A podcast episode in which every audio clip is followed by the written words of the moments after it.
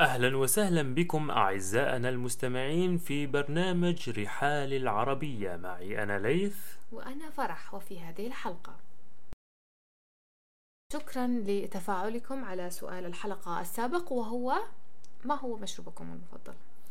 نريد أن نعرف أي نوع من المشروبات يستحوذ على إعجابكم ويجلب لكم الراحة والسعادة.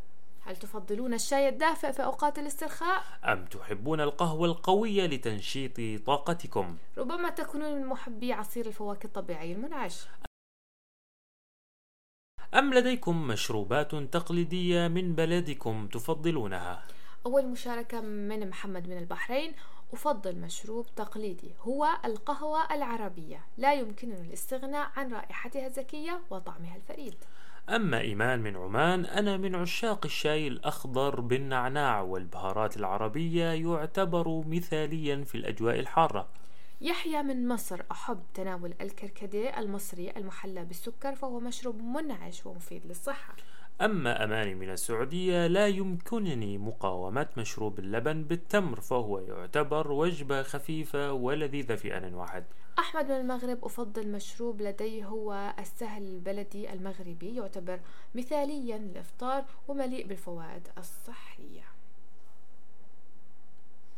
شكرا لمن شاركنا وشكرا لتفاعلكم ولا تنسوا دائما المشاركة معنا على بريدنا الإلكتروني في رحال العربية gmail.com اليوم في فقرة الأدباء والشعراء من لدينا ليث؟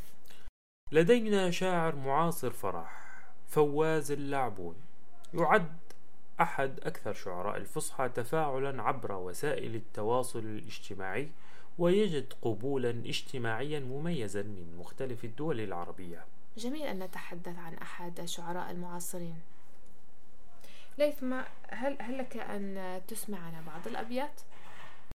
طبع فرح ومن أجمل أبيات فواز بالنسبة لي عندما قال قلبي الذي أودعته نبض الهوى لم يمح تلك الذكريات ولا نوى وعلام أسهب في حديث صبابتي ولا أنت أدرى بالفؤاد وما حوى ارجع ارجع تجدني مثل ما غادرتني.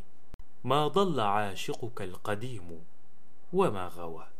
ما أجمل هذه الأبيات ليث وما يميز الشعر العصري أنه سهل ومفهوم. بالطبع ويصل إلى الجميع بكل سلاسة. اليوم سنتحدث عن الدول العربية وتراثها الثقافي الغني.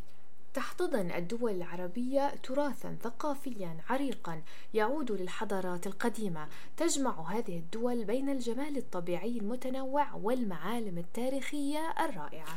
ومن بين هذه الدول هناك مصر التي تشتهر بالأهرامات وأبو الهول. والأردن بمدينة البتراء الوردية التي تعد واحدة من عجائب الدنيا السبع الحديثة. ولا ننسى العراق الذي يضم مدينة بابل السومرية القديمة وأهميتها الحضارية الكبيرة. وكذلك سوريا بتدمر وقلعتها الأثرية. هذه الدول العربية تعد بمثابة كنز ثقافي للعالم. حيث تتجلى الحضارات القديمة والثقافات المتنوعة. ولا ننسى أيضا الفنون العربية والأدب الغني الذي يعكس جوانب مختلفة من هذه الثقافة. بالتأكيد ليث الأدب العربي يحمل في طياته قصصا مشوقة وشعرا راقيا. هو تعبير عن هوية هذه الدول وروح العربية التي تربط بين الأجيال. نعم وأن استكشاف هذه الدول والتعرف على ثقافتها وتراثها يمثل رحلة ممتعة ومفيدة. لذلك ندعوكم لاكتشاف جمال الدول العربية والاستمتاع بثقافتها الغنية والمتنوعة.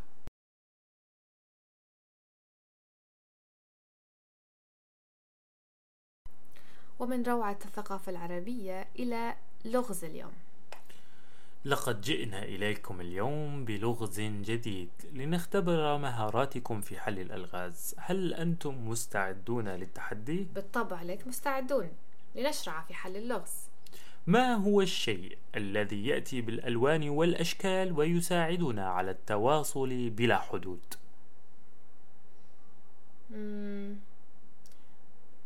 بالأشكال والألوان. الهاتف. لا آه، هل هو شيء قريب من الهاتف أو بعيد؟ بعيد كل البعد. هو شيء تقليدي أو عصري؟ مم، لأساعدك أكثر يوجد في المكاتب.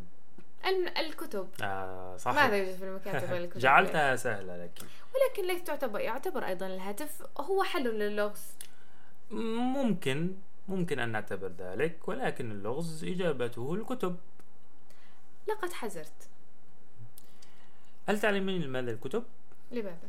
فهي تأتي بألوان مختلفة وأشكال جميلة وتعز التواصل بين الأفراد من خلال القصص والمعرفة التي تحملها حقا الكتب وسيلة قوية للتواصل ونقل المعرفة بين الأجيال وهي تفتح أمامنا عوالم لا حدود لها من الخيال والتعلم ومن الكتب إلى طبق اليوم يا ليث كم أحب هذه الفقرة يا فرح؟ الجميع يحب هذه الفقرة. اليوم لدينا طبق مميز. ما هو طبق الطبق؟ مصري لذيذ يشتهر بتنوع نكهاته وطعمه الشهي. إنه الكشري. ومن لا يعرف الكشري يا فرح؟ لا أحد لا يعرف الكشري. يعني الكشري آه، طبق شهير جدا. آه، هو طبق مصري.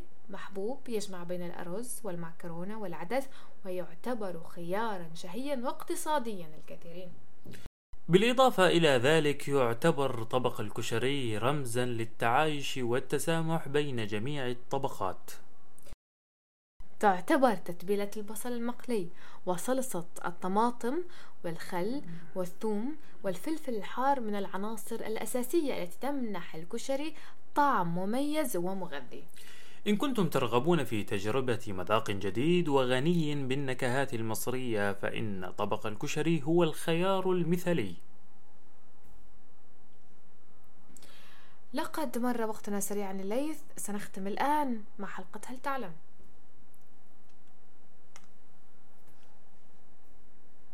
لدينا معل... لا سويناها خلاص خلصنا. خلصنا. لا عرفت انت آه، آه، آه. فهمت